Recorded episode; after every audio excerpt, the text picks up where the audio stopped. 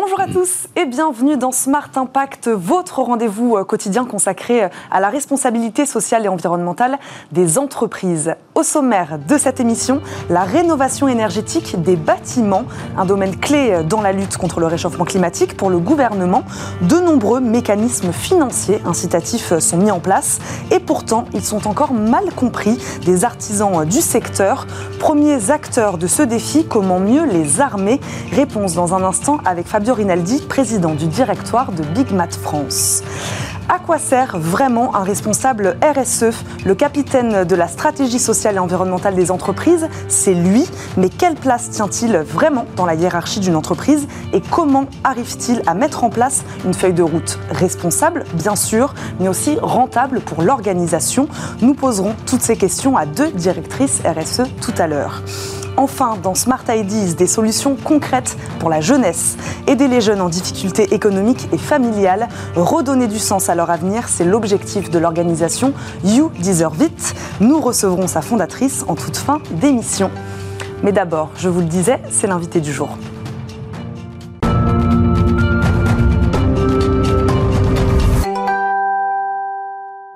Notre premier invité est Fabio Rinaldi, président du directoire de Big Mat France. Bonjour. Bonjour. Bienvenue sur le plateau Smart Impact. Vous venez nous voir à l'occasion d'une étude OpinionWay pour Big Mat, les artisans face à la rénovation énergétique. On le sait, de nombreux dispositifs d'État ont été mis en place pour favoriser donc la transition des bâtiments. Ce qu'on apprend dans votre étude, Fabio Rinaldi, c'est que les artisans, eux, ont du mal à les comprendre et à se les approprier. Deux tiers les considèrent trop compliqués. Est-ce que cette étude vous inquiète, Fabio Rinaldi? Alors, elle n'est pas inquiétante, mm-hmm. elle est plutôt encourageante, parce que déjà, on part sur une base euh, euh, qui, qui, qui suscite l'enthousiasme, puisqu'on a un plan de relance dans ce, cette période. Un plan de relance dans lequel, de cent milliards, dans lequel il y a, on va dire, divisé en trois parties. Et il y a, au niveau de, de tout ce qui est écologie, rénovation énergétique, déjà sept milliards euh, qui vont être injectés par l'État. Donc on donc, fait des choses. Donc on fait des choses, et c'est du factuel. Voilà. Maintenant, c'est bien de le faire, mmh. euh, il faut l'expliquer, et il faut... je dirais pour les artisans, faire quelque chose d'assez simple. D'assez simple dans euh, l'explication, euh, dans le suivi de dossier, parce qu'il y a une partie administrative, et puis ensuite euh, pour pouvoir le, le, je dirais, le relayer auprès des clients. Donc c'est bien, on a fait cette étude parce qu'on était euh, très soucieux de faire un état des lieux, parce que lorsqu'on voit ce qui est fait, eh bien euh, évidemment que c'est en faveur de, un, de la filière de la construction, mais aussi surtout de, euh, de, de, de ce plan d'efficacité énergétique, et c'est donc euh, très concret. Maintenant, il faut que ça redescende euh, aux acteurs de la filière et également euh, à l'ensemble des Français. Vous disiez le mot « simplifier », ça veut dire quoi? Qu'aujourd'hui, ces incitations publiques, ces dispositifs sont encore trop complexes? Comment expliquer que deux tiers de ces artisans, c'est ce que dit l'étude, ont encore du mal à appréhender ces dispositifs? Alors c'est vrai que ce qui, ce qui est encourageant, c'est qu'il est plutôt jugé comme efficace et, et, et même suffisant. Donc c'est déjà un, une bonne base de départ. Par contre, un artisan, euh, il, est, euh, il aime se sentir utile, il est euh, pragmatique, il est dans l'action, euh, il aime la relation avec ses clients. Quand vous commencez à toucher toute la partie administrative hein, de constitution de dossier, qui est légitime, parce que lorsque vous injectez des fonds, il faut pouvoir le contrôler, eh bien là, ça devient plus difficile. Et puis, le dispositif, il touche à l'ensemble de la profession. Donc, euh, dans les plus grands et les plus petits. Et, oui, et puis dans l'efficacité énergétique, vous touchez le chauffage, vous touchez euh, euh, l'éclairage, l'isolation, enfin, vous avez un, un, un champ d'action qui est très large, et qui touche d'ailleurs différents types de professions chez les artisans. Et c'est, je crois... Euh, c'est là, sur ces domaines-là, qu'il va falloir communiquer, être très pédagogue. Bon, l- les Français ne connaissent pas encore complètement euh, ce dispositif, on en entend parler. On le voit ça aussi dans votre étude, on parle des, oui. des artisans, il y a aussi en effet euh, un chiffre sur les Français, euh, soixante-seize pour cent il me semble des Français connaissent eux aussi euh, assez mal finalement le, oui. ces dispositifs incitatifs. C'est ça, c'est ça. Euh, vous avez, euh, le, le, le, on va dire, les trois quarts des Français qui aujourd'hui, ces dispositifs, ils en ont entendu parler, mm-hmm. mais ils le connaissent pas forcément, donc euh, notamment les derniers dispositifs de type MaPrimeRénov. Mmh. Nous avions auparavant euh, les C deux E, l'isolation à un euro, donc on le voit, tout ceci euh, s'est mis en marche et a plutôt bien fonctionné. Aujourd'hui, si on veut vraiment un plan d'action euh, euh, solide avec des résultats, parce qu'on a trente millions de logements, à rénover. Dedans, vous avez une, aussi des passoires énergétiques. Si on veut des vrais résultats, eh bien, il, il, il faut agir. Et on a commencé avec cette isolation. Et on le voit, c'est, c'est un marché très actif. Mais il faut aller plus loin. Et c'est l'objet de ce plan de relance avec des dispositifs comme MaPrimeRénov', des dispositifs également pour les entreprises hein, qui souhaitent faire des travaux d'amélioration de l'efficacité énergétique de, leur, de leurs établissements. Voilà, donc euh, de la pédagogie et auprès des Français de la communication. Auprès des Français, donc de la communication, c'est ce que vous dites, Fabio Rinaldi, auprès des entreprises, hein, on va rester là-dessus. Oui. Comment mieux alors les aider ? Parce que c'est beaucoup de T P E hein, qui sont concernés par votre étude. Oui. J'imagine que ces sujets-là sont peut-être en effet plus difficiles à appréhender pour des petites structures que des gros géants du secteur, j'imagine, qui, eux, voilà, la charge administrative est plus facile, plus facile à gérer. Comment les aider alors, ces petits acteurs, à mieux appréhender ces dispositifs ? bah, Ça passe, je vous le dis, par de la communication. Euh, par nous, la pédagogie, de la par formation. Par la pédagogie, sur nos points de vente, sur l'ensemble des points de vente. Big Mat sont trois cents points de vente en ouais. France, euh, sur l'ensemble de nos points de vente. C'est la formation de nos équipes, puisqu'il euh, faut que ça parte aussi depuis nos équipes vers leurs clients installateurs. Et puis l'accompagnement. Je vous cite un exemple de, de, d'un adhérent euh, en Vendée qui, euh, eh bien, étant donné qu'on va toucher le particulier, a ouvert un point de vente dédié à l'efficacité énergétique euh, dans un centre commercial. Mmh. Donc là, vous expliquez directement au client final qui ensuite va remonter auprès de son artisan, demander, et l'artisan, il vient s'informer chez nous. Donc c'est toute une chaîne d'information euh, qu'il faut, euh, qu'il faut bâtir. Alors elle existe, mais il faut accélérer. Vous diriez qu'il y a une différence, en effet, entre les géants, c'est ce que je disais, les plus gros acteurs du secteur. C'est pour ça qu'aujourd'hui, vous le dites, la transition, elle est en marche. Et pourtant, euh, les solutions sont là, elle est en marche, les dispositifs incitatifs sont là. Et pourtant, ça prend un peu de temps. Euh, qu'est-ce, comment on explique ce retard, quand même, entre ces petits artisans et ces géants du secteur ? Alors, le, le, c'est, c'est, je dirais que sur tous les dispositifs qui pouvaient exister jusqu'à présent, vous aviez de grandes, grandes entreprises, de, de grands acteurs sur le marché pour euh, l'isolation, euh, l'isolation notamment des combles. Euh, maintenant, sur tous les nouveaux dispositifs, c'est en train de se structurer. On passe également sur l'isolation euh, par l'extérieur des bâtiments. Donc, euh, vous avez aussi, pour certains, des des structures qui sont déjà en place. Mmh. Quand vous parlez des géants, je ne sais pas si ce ne sont pas forcément les géants, mmh. ce sont plutôt peut-être les, les, oui, alors les, les majors, mais ils ont aussi d'autres chantiers aujourd'hui. Ouais. Le secteur de la construction étant, même le neuf, prend en compte l'efficacité mmh. énergétique, étant assez dynamique, euh, ces, ces majors sont déjà bien occupés, on va dire, sur les projets, les grands projets. Euh, donc, il y a vraiment une carte à jouer pour les artisans, ouais. euh, parce que c'est l'artisan, euh, le géant, il ne va pas toucher, euh, mmh. le, le, je dirais, euh, le, le, le français ou mmh. Madame Michu, si vous permettez, euh, c'est l'artisan.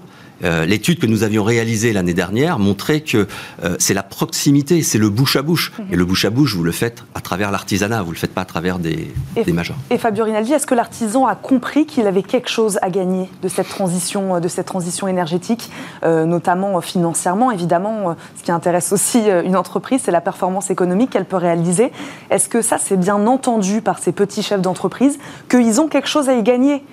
Oui, ils, ont, ils, ils, estiment, ils estiment d'ailleurs aujourd'hui qu'ils euh, ne se sentent pas, euh, ils se sentent pas capables d'être le relais. En fait, ils doutent d'eux-mêmes. Euh, néanmoins, si vous regardez, soixante-dix pour cent d'entre eux disent qu'ils font déjà quelque chose sur l'efficacité énergétique. Euh, donc oui, ils ont conscience.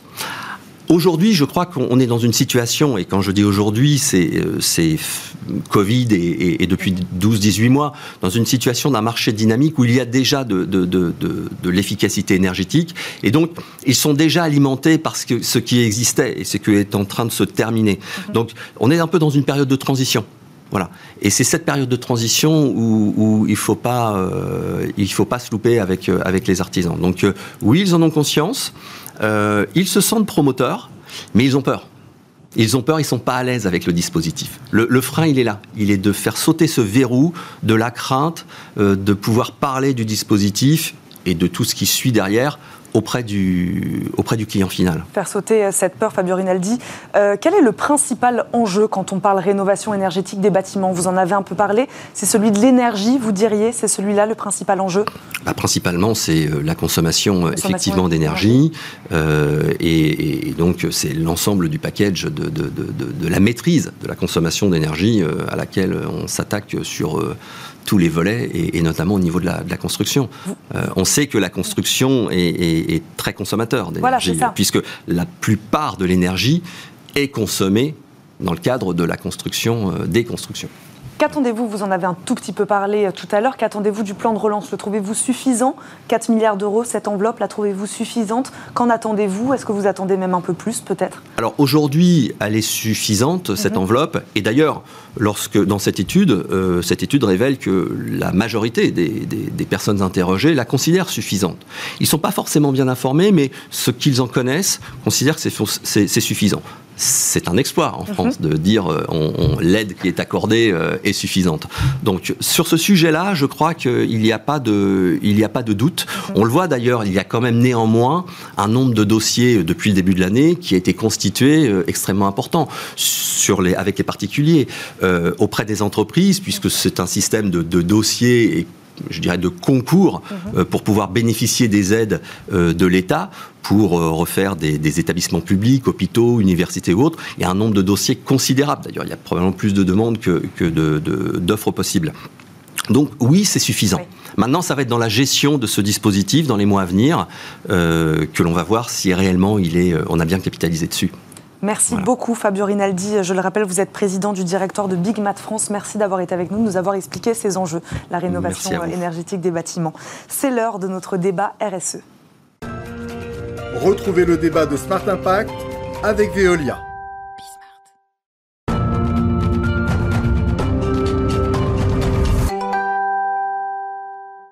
Smart Impact, le débat R S E, quel est le rôle d'un directeur du développement durable? Pourquoi une organisation en a-t-elle besoin? Nos deux invités vont nous aider à comprendre la place qu'elles tiennent au sein de leur organisation. Elles sont toutes les deux responsables R S E. Claire Couturier, directrice R S E de S G S France, est avec nous. Bonjour. Bonjour. Merci de nous accompagner. Céline Savoie, responsable R S E du groupe Tessie, elle nous accompagne en visioconférence. Bonjour. Bonjour Eva. Bonjour, merci beaucoup d'être avec nous. Vous êtes toutes les deux membres du Collège des directeurs du développement durable, le C trois D. Euh, Claire Couturier, pourquoi est-il important d'avoir un capitaine pour mener une stratégie R S E dans une entreprise ? Alors, l'important euh, réside surtout dans le fait que les enjeux R S E pour une entreprise sont très variés, sont très complexes. Sont transverses. Sont transverses, euh, sont vraiment euh, impactent l'ensemble des, des fonctions support, mm-hmm. l'ensemble des, des, des opérations de l'entreprise, euh, et y compris dans son offre de services. Donc, c'est important d'avoir quelqu'un qui a une vue un peu d'ensemble et qui est en capacité d'animer tous ces enjeux avec les différents acteurs. En effet, Céline Savoie, c'est ça, le, le directeur R S E, le responsable R S E, chapeaute donc la direction R S E de l'entreprise, mais ça touche en effet à tous les secteurs, à toutes les branches. Ah, effectivement, quels que soient les secteurs d'activité. Euh, et comme le disait Claire, on est vraiment sur une fonction ultra transverse. Euh, on a un rôle, euh, un rôle de, de, de pilotage, de mise en œuvre en fait, de l'ensemble de la démarche R S E euh, du groupe pour lequel on travaille, effectivement. Claire Couturier, quelle place tient le directeur R S E euh, dans la hiérarchie de l'entreprise? On sait que c'est dans les conseils d'administration que sont prises les, les décisions.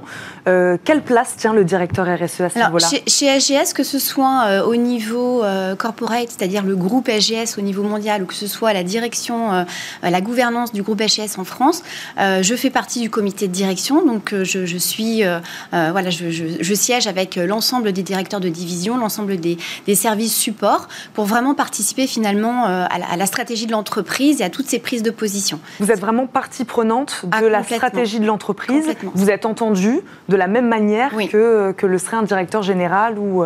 Complètement. Ça fait vraiment partie du, du, du cœur de, de l'organisation d'avoir le, le directeur euh, développement durable, R S E, euh, dans, euh, dans le choix des décisions, dans, euh, pour animer tous ces sujets. Céline Savoie, ça c'est important en effet d'avoir sa voix dans le conseil d'administration, dans le conseil de direction, pour porter sa voix sur un sujet, comme on le disait, qui, qui traverse un peu toutes les branches de l'entreprise. Très important dans la mesure où les messages doivent être passés. Comme je disais tout à l'heure, on a un rôle de pilotage, mais on a aussi un rôle hyper important d'alerte et, et de rendre compte aussi euh, des différents éléments de, de, des enjeux, notamment euh, de l'entreprise euh, en matière euh, de, d'extra-financier. Donc euh, oui, absolument, pour pouvoir être entendu, pour pouvoir faire passer les bons messages, pour pouvoir alerter, euh, pour pouvoir remonter aussi un certain nombre d'informations, euh, c'est, c'est primordial. Tout à fait. C'est au directeur R S E, Céline Savoie, de sensibiliser la direction, les collaborateurs, tout le monde aux enjeux sociaux et environnementaux. C'est le premier rôle, c'est celui-là. Le premier rôle, c'est de sensibiliser, c'est de mobiliser, c'est d'alerter, effectivement, et ça passe pour l'ensemble, par l'ensemble des activités de l'entreprise et l'ensemble des collaborateurs, tout à fait. Claire, Claire Couturier, on le disait, ça traverse un peu toutes les branches de l'entreprise. Comment ne pas empiéter, par exemple, sur le rôle des R H quand il s'agit, par exemple, des sujets plutôt sociaux, on va dire, mm-hmm. des sujets moins environnementaux, plutôt sociaux. Comment euh, les rôles, euh, voilà, comment ne pas empiéter sur le travail des autres? En fait, en, chez, chez S G S, on s'est organisé euh, avec un réseau d'ambassadeurs R S E. On a dans chaque euh, division, euh, donc dans les opérations, mais également dans les fonctions support, un, un ambassadeur euh, qui euh, porte un sujet.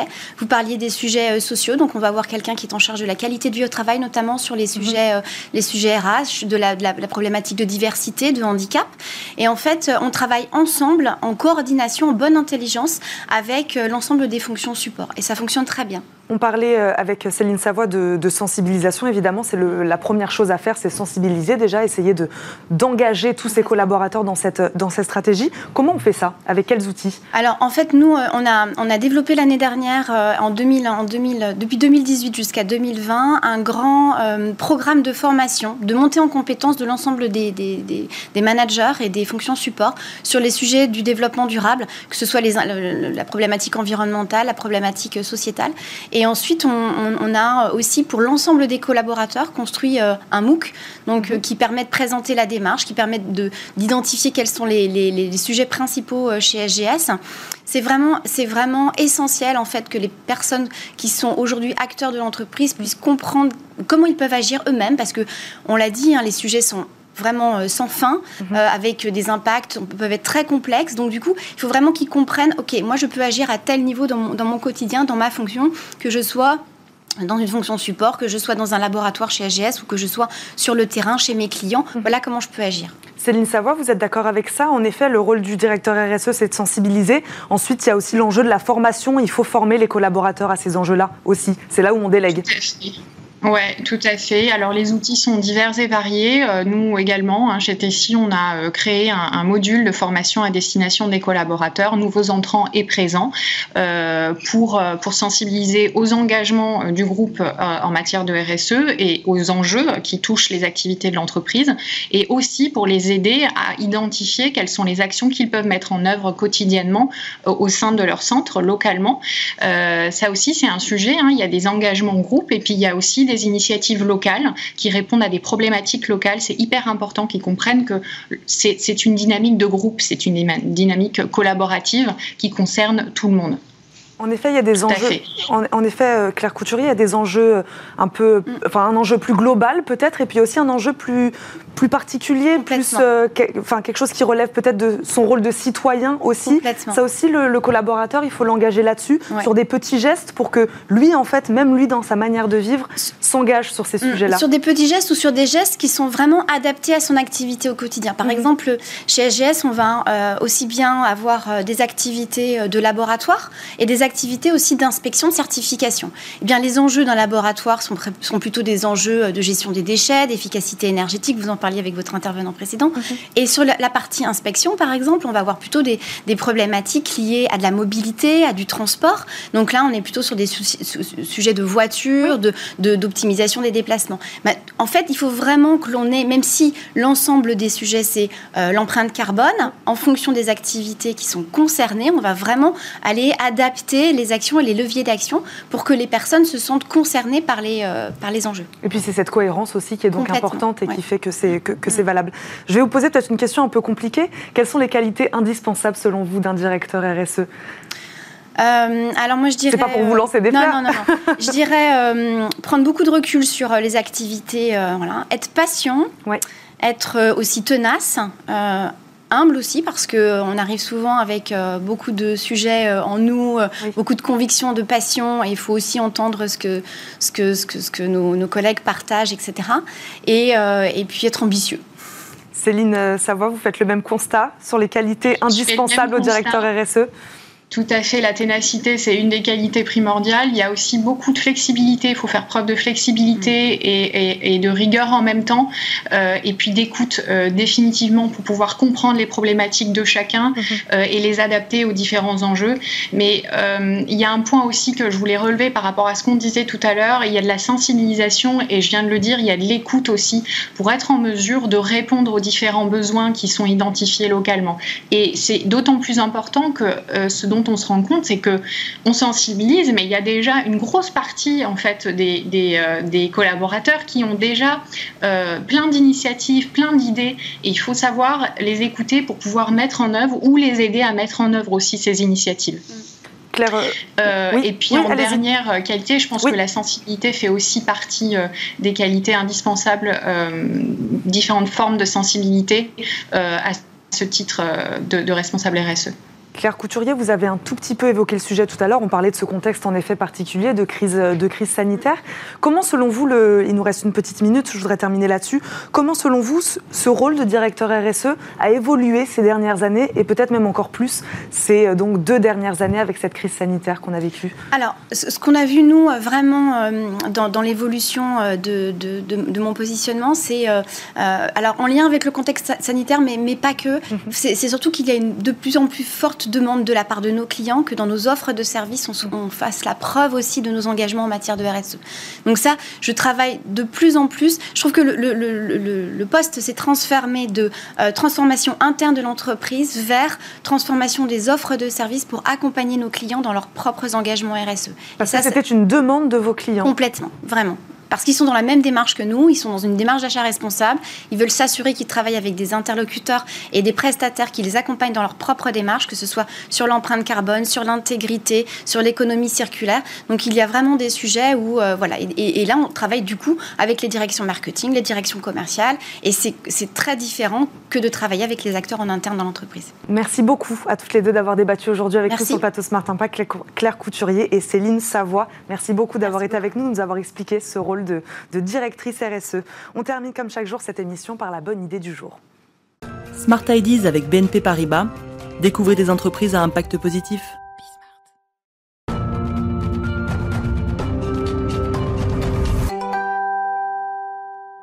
La bonne idée du jour, c'est celle d'Isabelle Voitier, fondatrice de You Deserve It. Bonjour.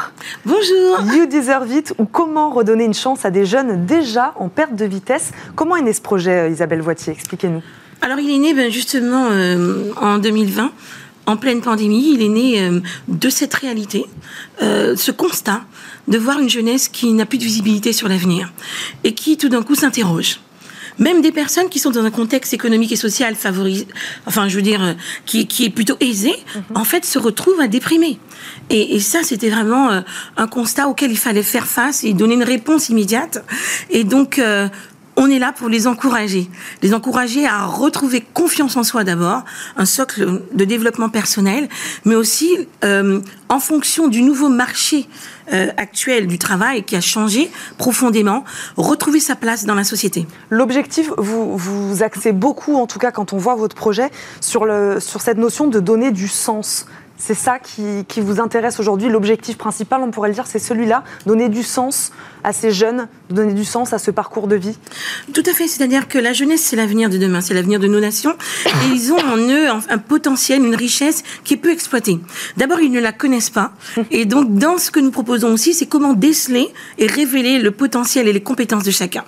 Selon, je pense que vous le connaissez, le principe de Howard Gardner et des, des, des compétences multiples, et donc, donc nous sommes déjà là... un bilan de compétences. compétences en fait avec eux. Exactement. Beaucoup qui savent pas quoi faire, ils savent pas où ils en sont. Ils en... Exactement. On pose, on pose les bases. Qu'est-ce que t'aimes euh... Oui, puis les outils. Il y a des outils pédagogiques pour cela, pour vraiment. En fait, on est avec plusieurs intelligences, plusieurs types d'intelligences, mm-hmm. mais on en développe une de façon plus euh, plus poussée. Parfois, les jeunes en sont conscients, parfois non.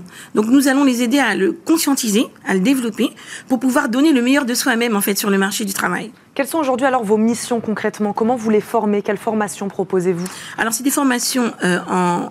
pour la confiance en soi, l'estime de soi, donc du développement personnel, des ateliers, des conférences. Il y a aussi tout ce qui concerne le socle de réussite que toute société apprécierait, c'est-à-dire euh, des notions de leadership, de management, euh, aussi comment viser un objectif et l'atteindre, développer un mental de gagnant. Il y a aussi euh, tout ce qui est... Euh, dans les formations professionnelles, on leur donne un socle de possibilités sur ce qui est opérationnel et viable immédiatement, de manière à ce que en fonction de leurs compétences, ils puissent choisir et avec une nouvelle visibilité sur leur avenir. Combien de jeunes suivez-vous actuellement? Alors actuellement, nous sommes sur plusieurs, euh, plusieurs axes de mixtion. Mmh. Nous avons plusieurs pays qui, nous, qui sont en demande. Alors euh, nous sommes sur à peu près, on va dire, euh, euh, cent cinquante sur un pays, euh, cent autres sur un autre. Mais avec la pandémie, on a pas pu voyager. Oui. Donc euh, les missions étaient forwardées, mais c'est vrai que euh, dans le contexte du partenariat avec différents pays, on va travailler avec le ministère de l'Éducation pour la réussite éducative, on va travailler avec le ministère de la Culture, parce que dans You Deserve It, on veut insérer la dimension culturelle comme un outil euh, favorisant euh, l'échange, le partage et l'expression. Parce que l'expression culturelle est très importante pour sortir un peu de, de tout ce qui est déprime et repli sur soi. On en a beaucoup parlé, la culture, on en a en effet besoin, Isabelle Voitier.